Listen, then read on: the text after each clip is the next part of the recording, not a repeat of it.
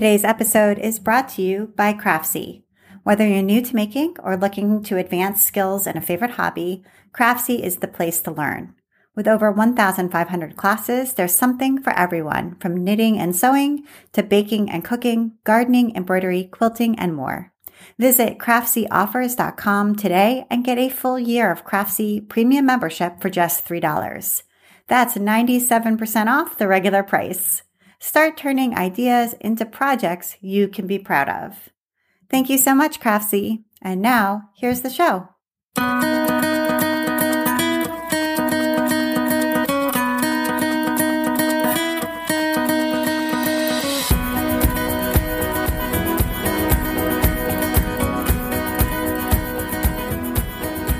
Welcome to episode 209 of the Craft Industry Alliance podcast. I'm Abby Glassenberg.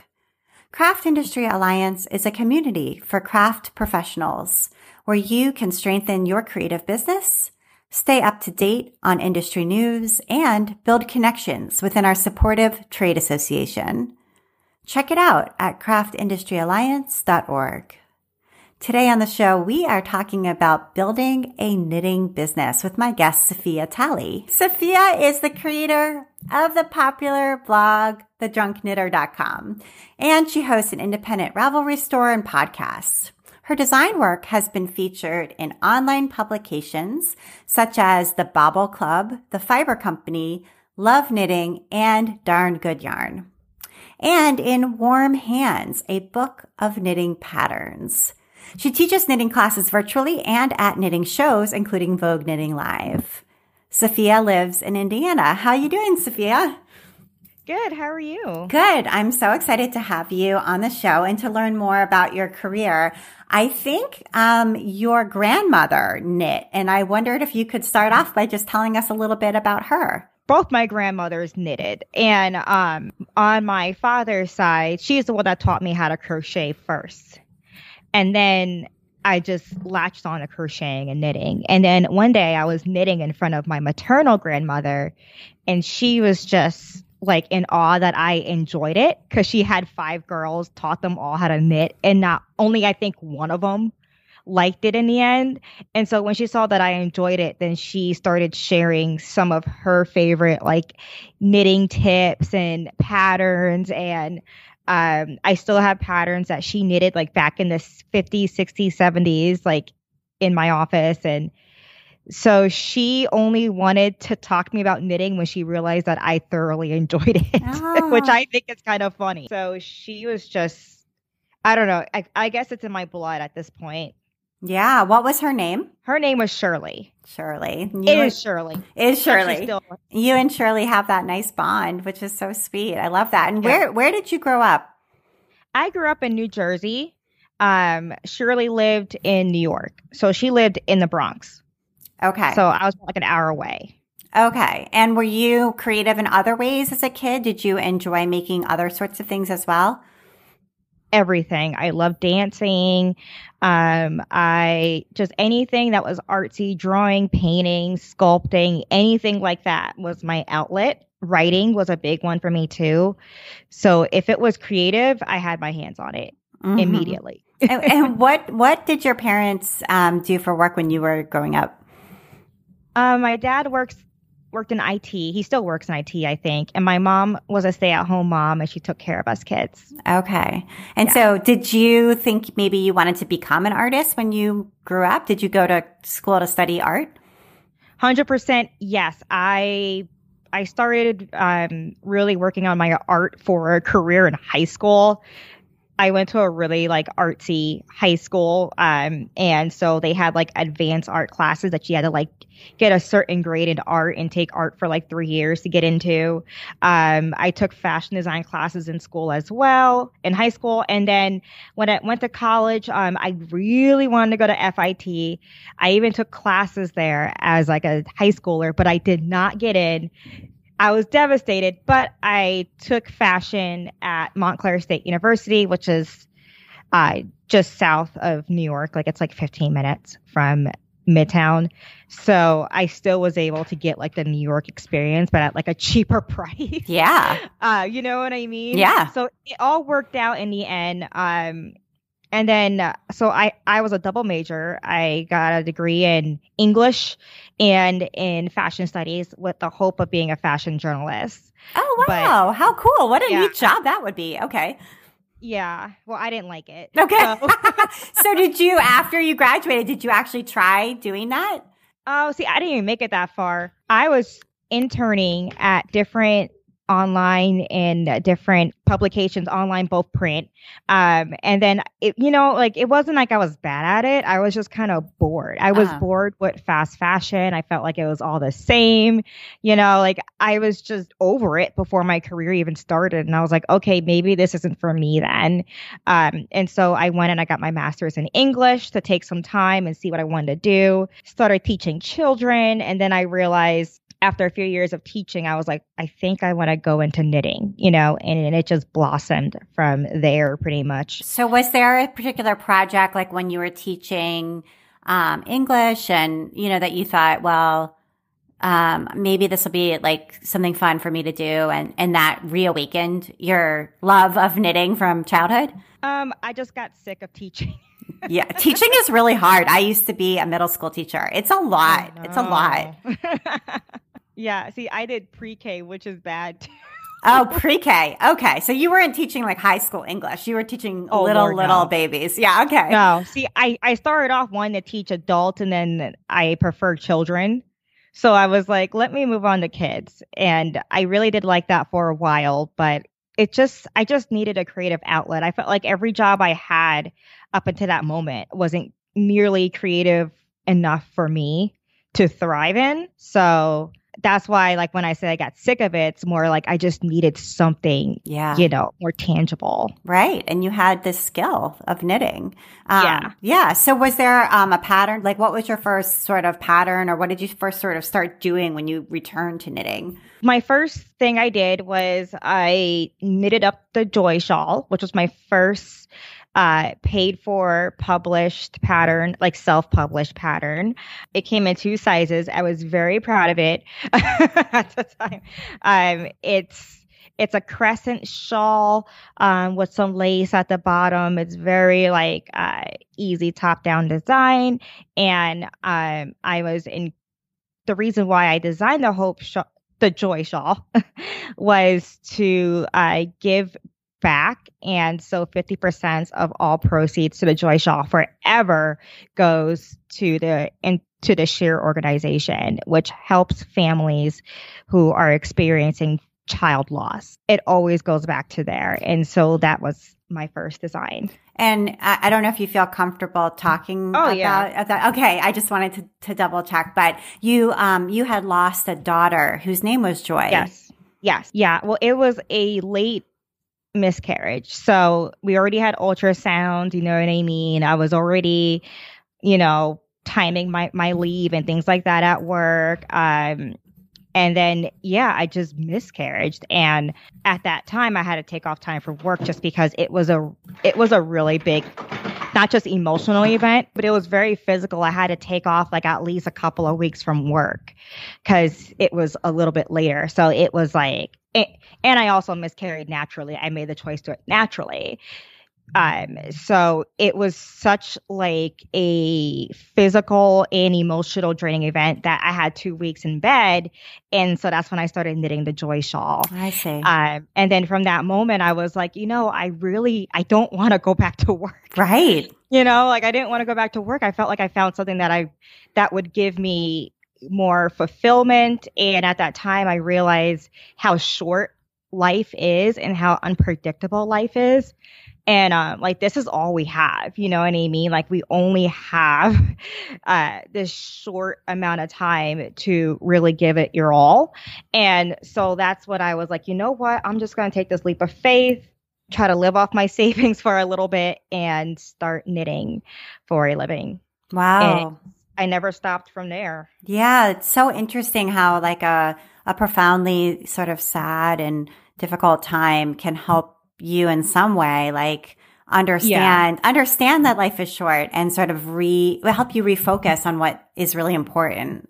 So yeah, that's that's so interesting. And so so you published the Joy Shawl, and how was it received? Did you um you know start an Instagram or start a website? And did you how, did you begin to build that audience for your for your new pattern line?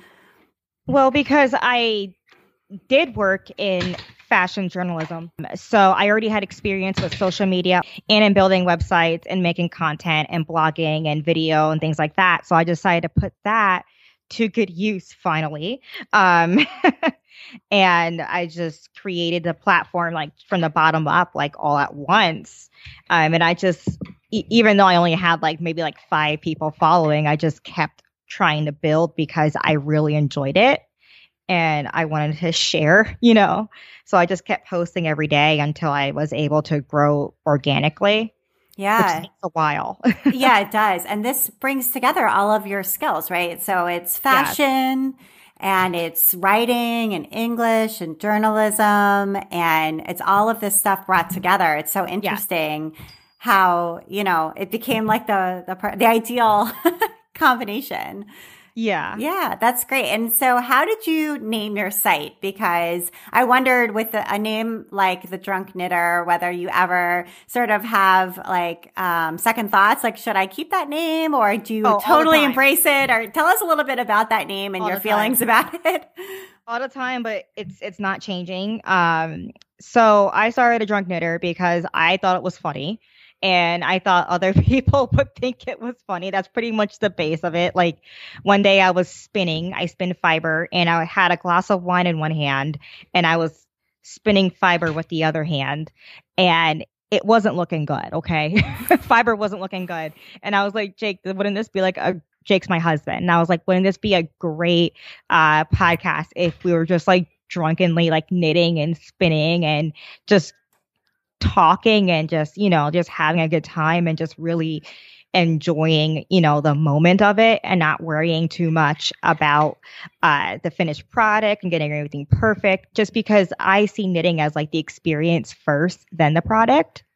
So that's kind of where that came from. And then now that I've met, like, it's grown past that um, somehow. Um, you know, I think about changing it to just my name, but I kind of don't want to. I kind of like it.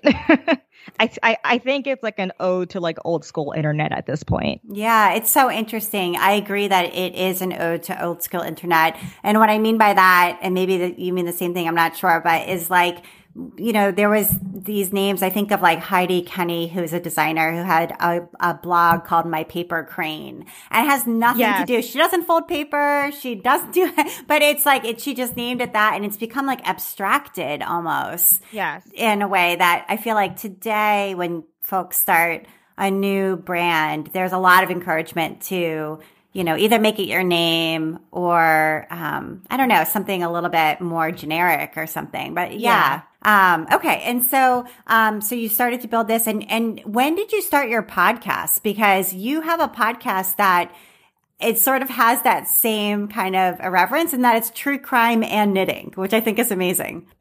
Well, my first podcast was The Drunk Knitter, and that was audio only. And I started that when I did the Joy Shawl, and I slowly grew that into video. And then um, I started to lose interest in podcasting just because I kind of just ran out of topics. I don't know what happened. it wasn't like there's not enough topics out there because there are. I just wasn't inspired enough to go and you know and pluck them out of the the air or whatever. So i decided to try something completely different.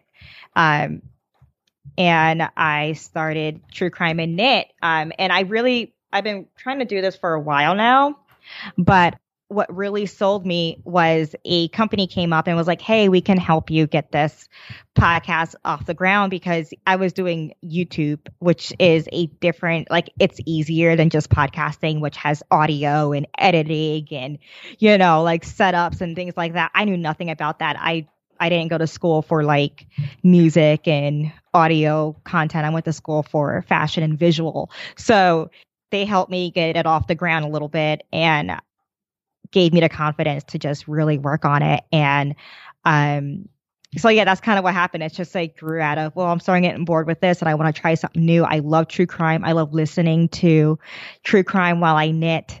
So that's kind of, and, and I thought I couldn't be the only one, you know? So I just gave it a shot. and what are some of your favorite true crime podcasts to listen to? Um, I don't have any. and I know that sounds weird. Um, I don't have any. I used to like like a lot of different true crimes, but I kind of don't like the way true crime, the direction that it's been going in lately. And what it, and what is that? I'm just curious about. I know that true crime has, you know, drawn its share of critics. So I'd, I'd love to hear your thoughts on that. What I dislike about true crime um, is just the the it's the it's the whole feel of the way it's turning into right now. Like it's the glorification yeah. of the crime, of telling a scary story, of like they have the scary music and they have the memes and the you know like the sound effects and the inside jokes. And for me, it's a really serious thing. It's not a joke. The whole point of my show is to help bring awareness to cases that need that awareness. Right. To help not just keep the community safe, but to also maybe help solve the case. And so that's all I wanted to do. I, I, I wanted to be sure not to glorify um, right. any anybody who, you know, doesn't deserve it. So yeah, it's so interesting. Yeah. And um, and what is the name of the company that came to help you with your podcast? Because that sounds like such a great opportunity. Yeah, it was just Bleav, B L E A V. They mainly do sports, but they recently started branching out into um, hobby and um, social celebrity talk, things like that. Like they started branching more into different um, topics beyond sports. So it is pretty cool um, that they were willing to work with me out of nowhere. I want to take a minute now to talk about our sponsor, Craftsy. Here's a message from Craftsy. At Craftsy, we know making.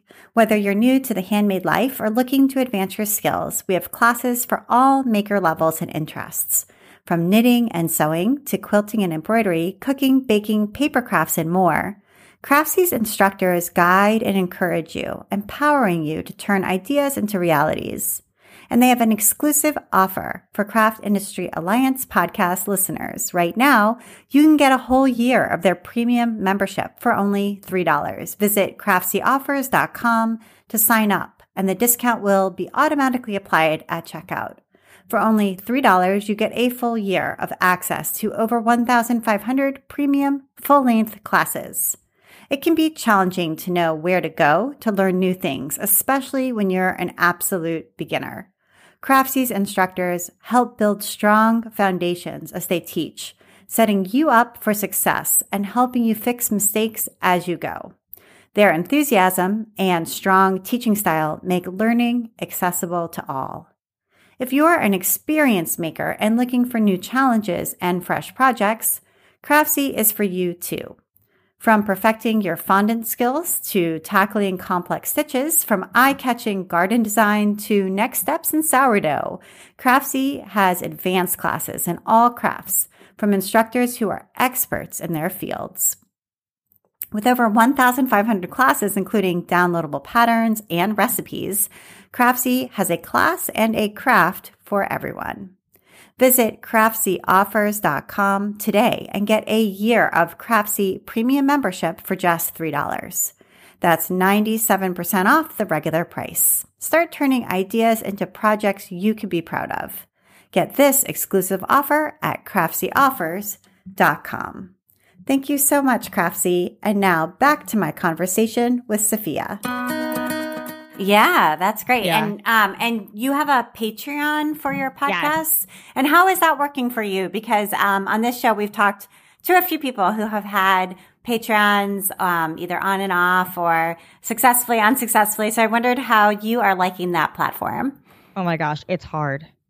Like Patreon is hard and the way I, I'm forever changing it just to keep it fresh and keep content up there. So what I do is I try to keep it as simple for me, but also worth it for them. Um, and what I do is that I, I actually had to stop like putting names at the end of my podcast because it would just take so long to edit.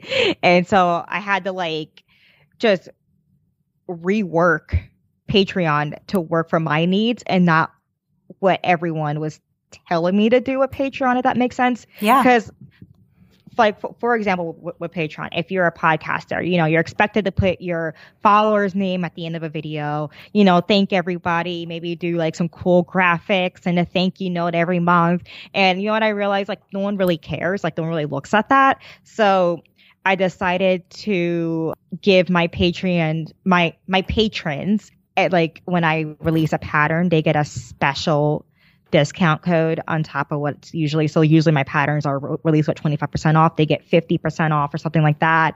Um, they get unseen footage so extra footage from the show. Usually when i have a guest i have tons of extra footage like something funny like it'll be like me like if, if i if if today if I was using extra footage, it'll be like me like talking to my son about Peppa Pig or something. I don't know, but like little behind the scenes stuff. Um, they also get to ask questions um for my guests for me. So if they want to ask anyone something, I'll say, hey, I'm gonna be talking to so and so at 3 p.m. on Friday. If you have any questions, you know, mm-hmm. you know, like put in a Patreon or um something I've been trying to do for this um, season, which is new and it's going to be a surprise for them, but they're going to have access to live recordings when I record them. So that's going to be cool too. Yeah, that's cool. I think it's really interesting how you kind of realize what matters most to yeah. patrons and then I hope.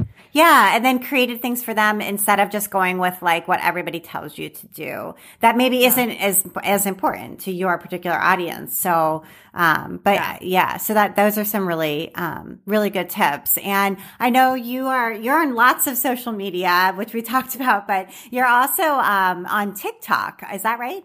I'm trying. You're yeah. trying. Okay. And I love TikTok. I'm not a creator on TikTok, but I'm like a consumer of TikTok. So I wondered um, what you've tried there and how that's going.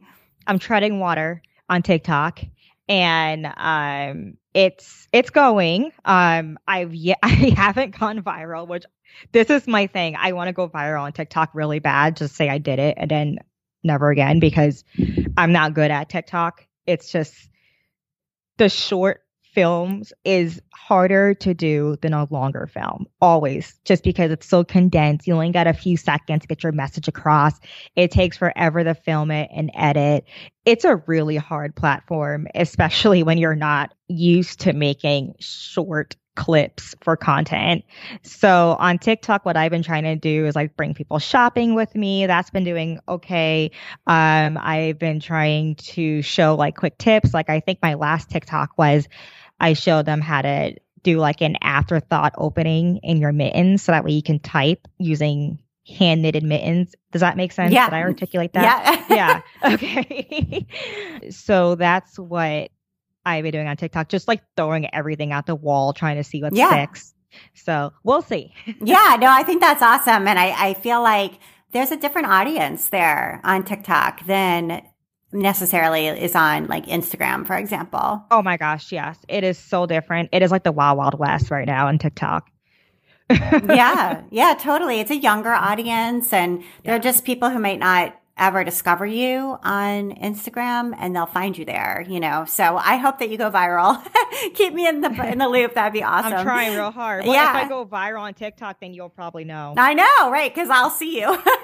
Yeah. I know that's the nice thing about it is it like um, caters it to your for you page. So um, exactly, um, yeah. So you get to discover all kinds of cool stuff, which is what I love about that platform. Um, but you are also doing really well on Instagram. Last I checked, which was maybe last week, you had twenty two thousand followers there. So I wondered if oh, you I do. Wow, I think so. I'll check again. Let me just check one well, more time. I, was, I think I was teetering on like 21 point something, okay, but I, I haven't I'm, checked. I'm close. Okay. So, well, either way, 21, 22,000. Um, tell us a little bit about your approach to Instagram and sort of how you think about it. Made you batch your photos or how are you, um, sort of thinking about this and strategizing for that platform?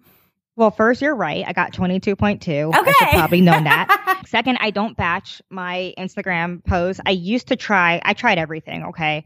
I, I took classes. I took one class on Instagram, like for Instagram, uh, social media management before starting this business, like right when I was about to start it. And, um, you know, everyone recommends batch posting and keeping your feed pretty and for me, I just wanted to keep it as organic as possible. I kind of, I don't know, I, I guess I like old school internet a lot. And the old school in the internet was like unapologetically like yourself. It wasn't about like having all these like filters and um, having everything like color coordinate.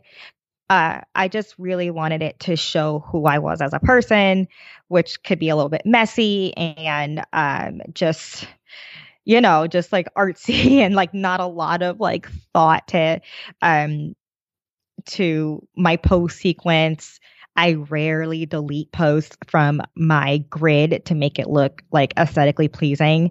Um just things like that. Like I kind of just broke the rules just because at the time I my podcast was the drunk knitter. So it was like, why would a drunk knitter be serious and have like all of these like procured Instagram posts.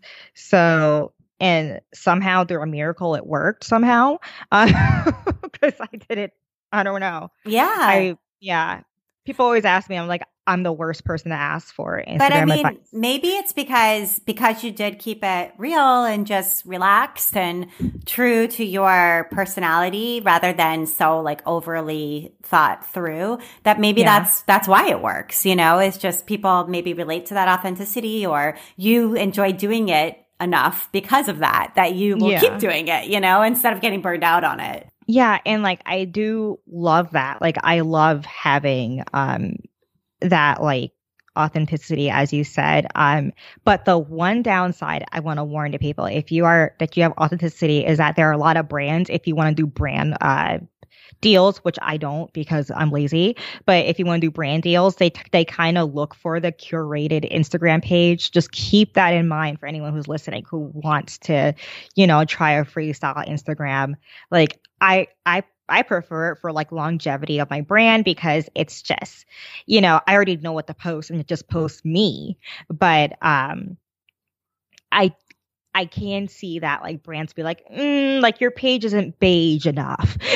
yeah. It doesn't match. You need more grades. You need more blurred backgrounds and you know what I mean? So it's just you just have to realize that some directions will take you towards like a different path and that's okay. Yeah, totally. And obviously, it hasn't stopped you from being successful. And um, you have a book that is going to be coming out with Storey yeah. Publishing. How yeah. did this come about? I know you love to write, obviously, and you're a good designer. And so I can see those two things coming together. But had you always wanted to write a book, or how did this book come to be?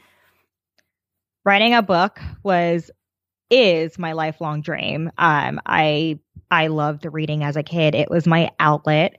Um, it was one of the few things that I was allowed to do because I grew up in a strict household. Uh, so reading was my escape. I've always loved it. And so my goal in life was to write a book, period. Uh, I didn't know what I wanted to write about. I didn't know if I wanted to be a memoir or a fictional post or something, but that's what I wanted. And then um, I just started pushing my my online presence towards that. So I have a blog where I write little anecdotal pieces about my life and I try to make it, you know, enjoyable to read, I guess. And so I was just trying to write about myself, you know, sh- and and and work on my writing because as a writer, I just you kind of have to like practice. And so because I knew my end goal was to write a book, I just wanted to keep that practice up. And then another thing I also did was begin teaching knitting techniques. Um, I kind of fell into teaching. Vogue just, I think Vogue asked me out of the blue, or maybe I was already like on an email list for designing. I don't remember what it was. And I just said, yeah, sure, why not? And um, through that, because I knew teaching is also another way to get into book writing because since my industry is knitting, if I establish myself as a teacher and a writer, maybe I'll be able to combine those two things into a book. So that's kind of where all that comes from. Um, just trying to like find where I want to go and just pick up the the skills that I needed to get there um, and keep building on it and keep just making friends in the industry and you know keep posting and keep myself up there, keep myself busy um, until I hopefully got where I needed to be. And so, how did you connect with the folks at Storey Publishing? They reached out to me. Yes, they reached out to me. I had to think for a minute because this was a had to be a couple of years ago now because I, I think I either was about to have a baby or just had my baby, and um, they reached out to me and they were like, "Hey, um, did." you know, do you have any pitches for a book? And me, you know, I'm insane. I, have been waiting my whole life for someone to have a book pitch. I, I sent one straight out, like without any guidance. You know what I mean? And they were like, great, here's a guideline. Use the guideline very nicely. And I was like, well, okay. At least they know I'm enthusiastic and willing to put in hours. so, what was your initial idea? Is that was that idea exactly what ended up becoming the book? Yes. Yeah. So I had several because I came prepared because again, I've been waiting my whole life for this. Um, and I can't remember what any of the rest were because the only one that mattered to me was this one that we're talking about today, which was um, two socks and one. Um, and yeah, it just that was it. That's what I wanted to write about and teach about. And so, has, was that the class that you had been teaching for Vogue as well? Yes. Okay. So I also think with teaching, right, it's so helpful because you see in real time where people struggle. And so you can better, you learn how to explain things more succinctly and clearly. And that translates so well to writing. Yeah, exactly. Um, and the funny thing is, the first time I ever taught was Vogue was in New York, so it was like being tossed in. Yeah, it's so but, crowded. But it, it, was great though. I loved it. Good. It that's amazing. Yeah, that's awesome. Okay, so you had this idea, and tell us what is two socks in one for people who are like, what? How does that work? Okay, so two socks in one is not a new idea. Okay, like there's nothing new in knitting but what I did was just take a bunch of tried and true techniques um, to help someone knit a pair of socks out of just knitting one long tube. So essentially, the the two in one method is that you just knit a very long sock, you cut it in half, and then you have two socks. Oh wow! Okay. Yeah. And the reason why you want to do it that way is A, there's not much to think about. You're just having fun knitting, you know, around and around and around. Um, B, there's no second sock syndrome, which okay, I I suffer from second anything syndrome. I have to knit things two at a time. Um, but when you knit things traditionally two at a time, I don't know if you ever tried it before, but it's very finicky. I taught one class on it and everyone's like, okay, I get it, but why is it so like uh finicky? And I'm like, well, because you got two balls of yarn, right. you know, you have two different socks. It's no, no, no matter what you do, nothing's gonna, you know, stop the fact that you are working two socks at the same time, you know? Yeah. So which is fine, but it's not fine if you're in a moving vehicle like me and all your stitches fall off and right. you know, so it's just traumatic. So um it's doable, but what would be easier if we just did one long tube, one one skein of yarn, you know, one sock on the needles, but by the time you're done with the sock, all you got to do is just add your heels and the other toe and the other cuff. And um, it's just different enough adding the heels and toes and cuffs to keep your attention. Um, and but it's still repetitive enough to be relaxing. So I personally love bringing socks on car rides to knit because my husband drives because I started driving in Jersey, so he doesn't trust me. So, uh, so yeah. so tell us the name of the book and when it will be out, so so people can make sure to put it on their wish list now. Okay, it's two socks in one, and I believe it should be out February first. Things are just so weird this time around with things being in stock and COVID has COVID has really pushed the book back a little bit. So as yeah. of today, on January 5th, 2022, it should be out on February 1st. So, okay. All right. Yeah. Th- that's awesome. And I wondered if you have any thoughts about how having a book out into the world might change things for you. Um, just as a person myself who's written some sewing books, like it definitely adds to your sense of self and also the way you're perceived. I wondered if you thought about like the impact, I guess, of having a book. Nope. You'll see, right, when it happens. I have I have tunnel vision. So all I could think about is getting it out there first, making sure it's perfect.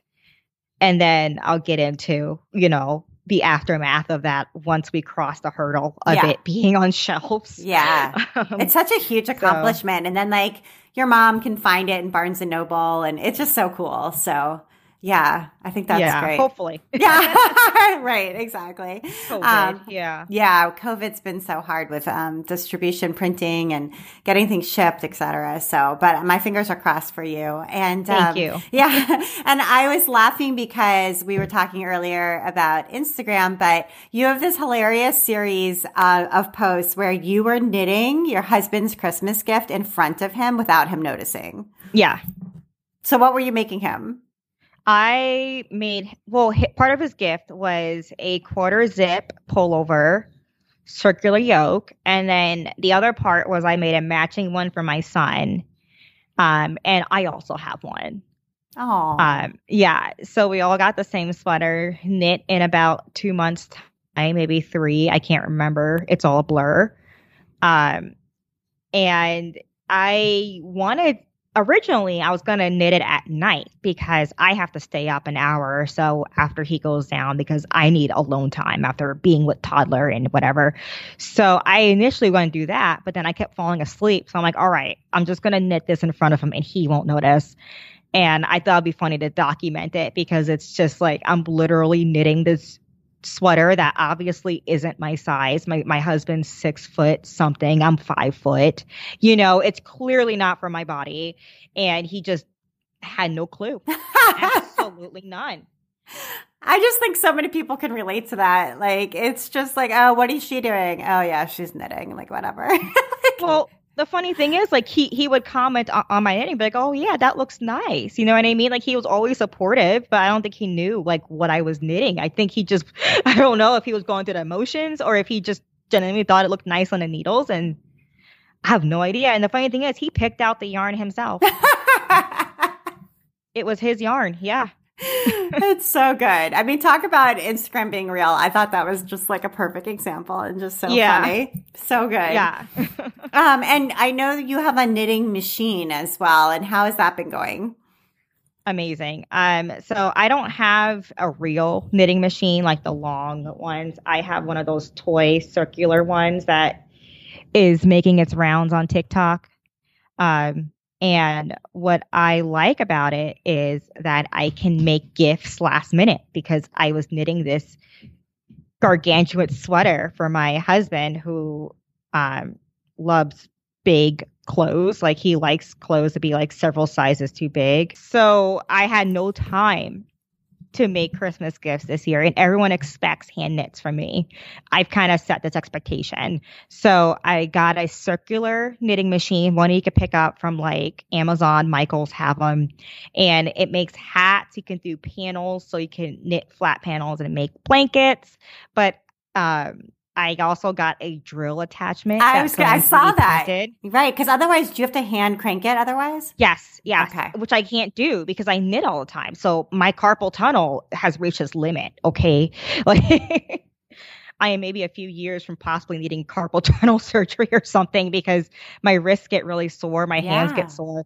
So I, I, take out the drill and I sit down, I put on a good audiobook, put my headphones on on like block uh, on noise cancellation because the drill's loud and I just make hats. And I think I made the guys hats I made the girls headbands because hats mess up your hair. So I thought knitted headbands like the ones you wear for warmth um be better. Yeah. Uh, yeah, and it was great. That's so cool. You have to send me, yeah, you have to send me the link to that knitting machine because I think, um, first of all, my daughter who's um, 17 and loves to knit, she would love that. And also, I think yeah. people would like to check it out. So that's super cool. Um, yeah. yeah, yeah. And, um, and you have, I know you have some pets and I'd love to hear a little bit about your animals. I have a herd, a flock. Um, I have a chocolate lab named Arya I have a van cat, so she's white with like gray spots on her ears, and her name is Khaleesi. She's the oldest and she's the queen. Um, I have a cat, so she's my youngest cat. Her name is Nymeria. And I have an Angora bunny named uh, Sansa, but we just call her Bunny. Oh, and she comes on command, which I think is a good flex. That's awesome. Yeah. Yeah. Yeah. So good. Um, well, I'd love to get to your recommendations because you have a couple of good ones. Oh, yeah. One was your knitting machine. So we'll definitely link to that in the show notes. Yes. Um, but you also love modern daily knitting. Yes.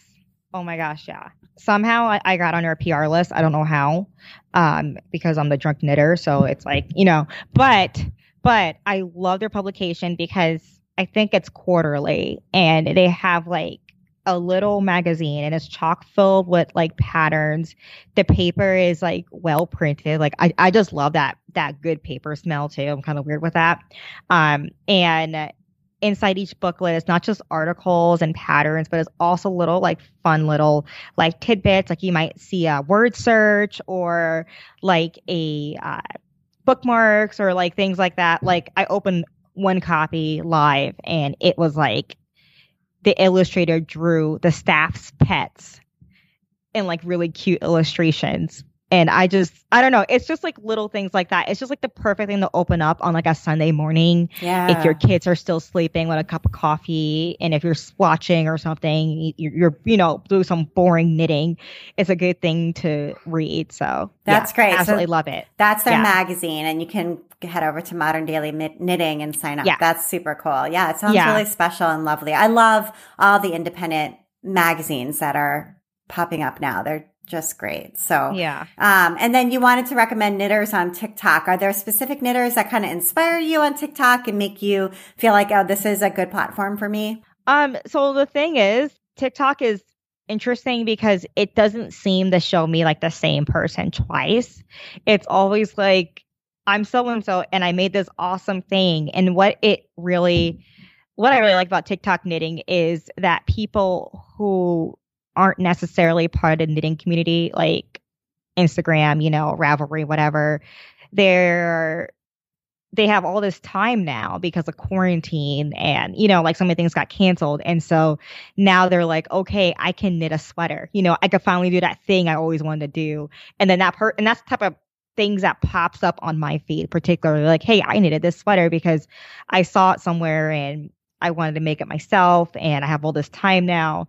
And so I don't necessarily see like the same person. I just see like right. clips of different people's knitting experiences. And I just find that really special. Yeah.